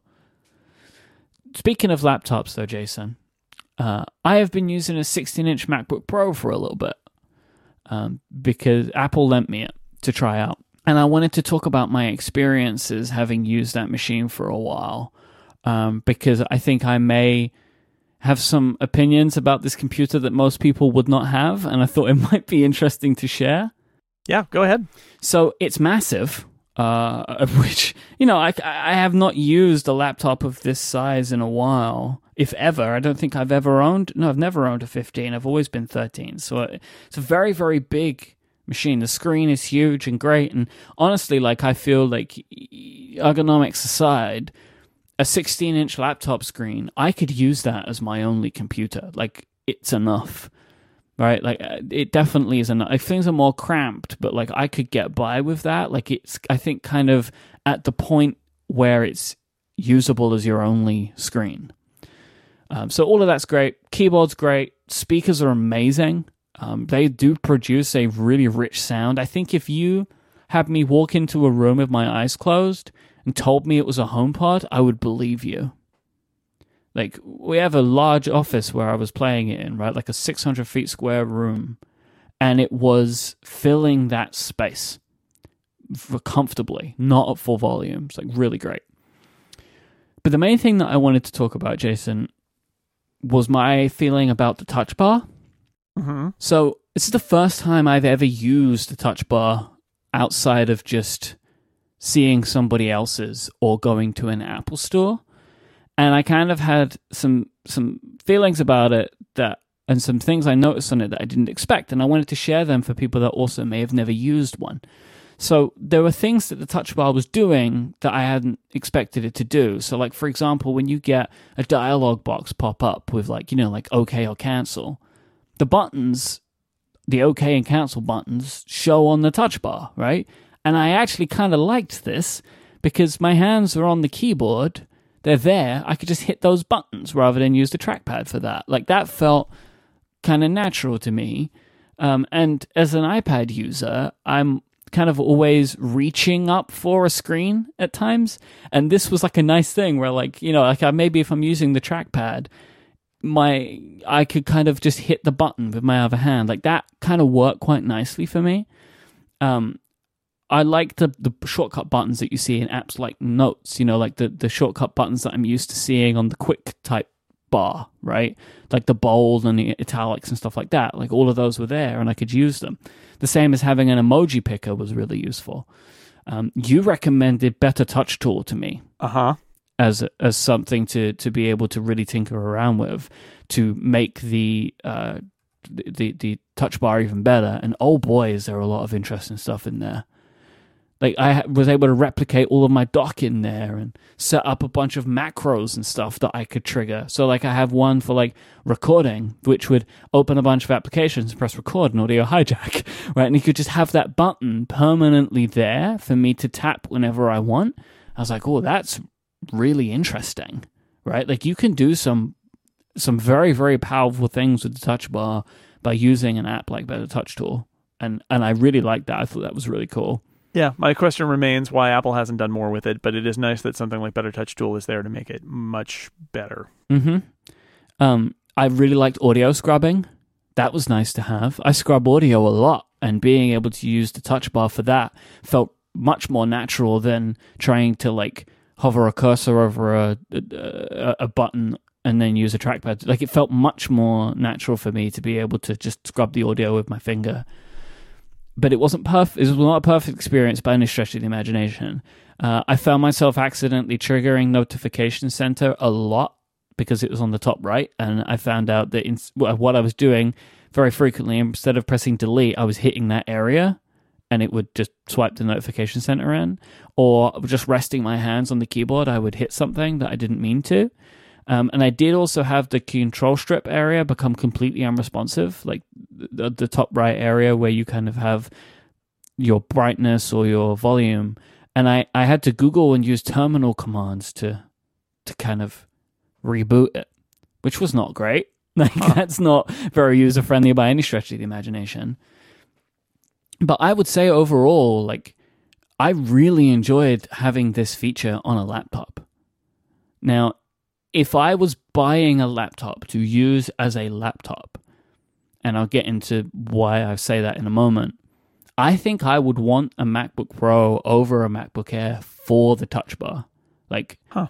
I, for me, it definitely had frustrations, but it adds way more than it took away. Like, I was able to have more functionality available to me. Like, even just something like the emoji picker and audio scrubbing and being able to hit the occasional confirm dialog button. I really liked those things. Like they were not taking away, they were adding to my experience. I did not find myself getting distracted by it like I know some people do. Because I am not a touch typist. I look at the keyboard when I type. And so for me, it wasn't taking like wasn't like in my peripheral vision. Like if I but like if I was going to be buying a laptop to use on a desk or to use around, like I would definitely consider buying a MacBook Pro for this feature. Um, now the problem is when my next laptop, I am planning to get as a machine that will be used when traveling, like I currently do, like for editing and for recording, but also to power my editing area, my editing desk and workstation in my new studio. And then to have my iMac Pro on a separate desk, which doesn't have all of the sound, like the extreme sound isolation that I'm working on around the recording desk. And then I will edit on my iMac Pro using all of its power, but I don't need that much power or flexibility on a on a recording area, so it's on a laptop. So this machine will actually be elevated in a Vaser stand. Like it's not going to be on the desk with me. So that at least that's the plan. So it's like, well, maybe I well, I don't need the touch bar in that instance. So I haven't completely decided where I'll go yet, but I just wanted to kind of say that I was super surprised about how much I enjoyed the touch bar. Like it made the MacBook Pro a more pleasant device to use for me because of its because of its existence, which is not what I would have expected because everybody that I know doesn't like it. But I really did like it. So I wanted to kind of share that because it's different and it's you know these things are different strokes for different folks and for me like just the base functionality of that was really nice. Uh, I also have used Catalina for the first time, Jason. Uh huh. There's lots of dialogue boxes in Catalina. Um, didn't like it. Did not like it. Things, weird things are happening. Like I got a prompt in 1Password for 1Password wants to record my screen, which I'm sure it doesn't. But like, what did it actually want to do? It does want to record your screen because it wants to be able to put that little thing over a barcode on the screen to record a, one, a two-step oh, authorization Oh, thing. See, but like, this is the thing. I would love more information in those dialog boxes because that dialog box didn't tell me anything, just that it wanted to record my screen. And I think a developer should be able to customize the text to say why. Like, why do you want to do that? Um, yeah, I wasn't mm, did not like all of that stuff. Like setting up a new app is so much more complicated now. Um, but I did like having Catalyst apps. Being able to have a Twitter app rather than using Tweetbot, it was nice. Or using the website, like I like that. But so that is my complete review of Catalina. it's just like I don't really have much to say about it. I found it more annoying, but I liked having more more applications that I don't typically have. So I'm going to be continuing to use this MacBook Pro for a bit, so I might have more to say on it. But that was kind of just what I wanted to wanted to talk about today. All right, should we do some hashtag Ask Upgrade to wrap up today? Sounds like a good idea. All right, th- first, let me thank ExpressVPN for their support of this show. You might think that nobody wants your data, maybe nobody wants to snoop on you, but when you browse the web without anything to protect your privacy, you could risk hackers, ad companies collecting your information. This sort of stuff can happen to all of us, which is why I use ExpressVPN and recommend that you check it out too. ExpressVPN can run in the background of your computer or your phone or your tablet, and it will encrypt your data and hide your public IP address. You just download the app, click to connect, and you're protected. ExpressVPN is rated the number one VPN service by TechRadar. It uses new cutting edge technology called Trusted Server to make sure there are no logs of what you're doing online. And it costs less than $7 a month and comes with a 30 day money back guarantee. ExpressVPN is super easy to install, it's super easy to turn on. It keeps my speed fast, like it doesn't slow my internet down. I've used it countless times now and have great experiences every time. You can protect your online activity today and find out how you can get three months for free at expressvpn.com slash upgrade. That's expressvpn.com slash upgrade for three months free of a one year package. You can take back your online privacy today at expressvpn.com slash upgrade. Our thanks to ExpressVPN for their support of this show and all of Relay FM. So let's do some hashtag Ask Upgrade questions. The first comes from Neat Freak Geek, and they say, "Are there any Apple services that you do not subscribe to? Do you consider them a business expense? The ones that you do subscribe to, since you cover Apple. If you didn't cover Apple professionally, would it be any different for you?" Um, I definitely don't subscribe to Apple News because I didn't find it valuable. Although I did for you know I I used the trial and I will sometimes go on and off of Apple services in order to try them. Like that's a good example of like every now and then I'm going to need to look at Apple News again, but I, I it's not worth paying for. I'm on most of their services. Um, some of them I do actually consider a business expense because, uh, or at least a portion of them because I write about them and I need to have them. Um, and that, that's true of some other services too, like streaming services and all, where I consider it part of my job to write about those. So there's some amount of that that that goes to there. But um, you know, that's that's Apple News, I suppose, is the biggest example. Apple Care, I don't do any. I'm not on the iPhone program. Mm. I don't know. That's about it. Yeah, I didn't even think about the upgrade program. But yeah, I also don't subscribe to Apple News because I just have no interest in it. But I would pay for all of the subscriptions that I do pay for regardless of whether I was covering Apple. And actually, all of them I pay for myself. They're not business expenses. It would be too difficult for me to try and split all that up and decouple it. Like I, everything that I buy digitally through Apple, I just pay for myself. Like then they're not paid for by my business. But like TV Plus and Apple Arcade, Apple Care, the uh, I pay for additional iCloud. I, I just want all of those things. Um, there, I'm sure that there could be something in the future that Apple launched that I would just pay for to check out so I could talk about it and then cancel it. But Apple and Apple News could have been that thing, but Apple News wasn't exciting or interesting enough to really cover in detail about the content anyway, so I didn't bother. Chris asks, why are podcasters from major news organizations who are now working from home instead of in their fancy recording studios telling us how they are recording from under blankets? Is that really necessary? Well, they have high standards because they used to work in studios, and now they're trying to get that mm-hmm. same audio quality in their homes, and they're not getting it. And that's because they haven't needed to record from home before, and they haven't created a home report- recording studio. And houses are noisy, and there are big glass windows and and bare walls and uh, other things like that that reflect audio and make it everything really echoey or there's street noise or there's noise from other rooms because everybody else in their family is also home and so they try to like Leo Laporte tells a story about how he did a bunch of ad reads from a hotel in New York City and he basically just went into the closet and did his ad reads in the closet and then they sounded perfect. I have recorded from inside of closets when we were in San Francisco in the summer um, I recorded, I think, an episode of Analog and Connected from inside of a closet because it was we were in like a just a our hotel room was didn't have a desk in it, and it anyway, but it was just like a big box. So I set up the ironing board in the closet as a desk and recorded in there. It was great. Like it did the job perfectly. Yeah. So uh, why are they telling you? I don't know. I mean, because they think it's interesting, or they're sharing, or they're they or they're apologizing for how weird it sounds. Um, the telling you is not necessary.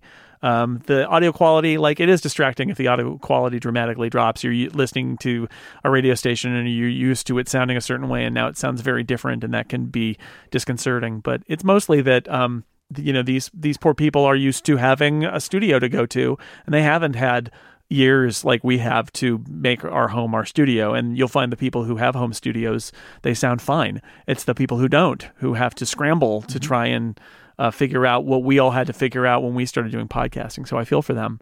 Um, and it is hard. And yes, you can, depending on your equipment and your location, it can sound really terrible and you try to make it sound better. So hiding under blankets in closets is actually a way uh, to do it. And it may be your best bet. Or as I mentioned earlier, um, the guy, uh, Steve Bitker from um, KCBS in San Francisco, who has been doing his sports reports from the car.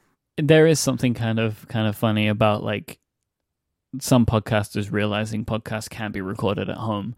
And but I do wonder about this. Like, if we're sp- going to spend the next six months to a year with a lot of people doing this kind of stuff potentially, are these studios going to need to continue having studio? Like, you know, you can record really good sounding podcasts from home with just the right equipment. Yeah. You don't need a soundproofed booth. Yeah, that's how I feel about like um, Stephen Colbert and Jimmy Fallon and people like that too. Is is that um, I get that this all caught everybody by surprise, but surely your network can send you some stuff and you and like FaceTime call with somebody who will tell you how to set it up at home, mm-hmm. and then you will have a setup that is pretty good. Our tech for mobile uh, video and audio, it's pretty good. It's actually pretty good, and I know that everybody was caught flat-footed by this, but like you figure it out. You can figure it out, and and people will like as a, a tech technology podcast that I really love. I will not name names.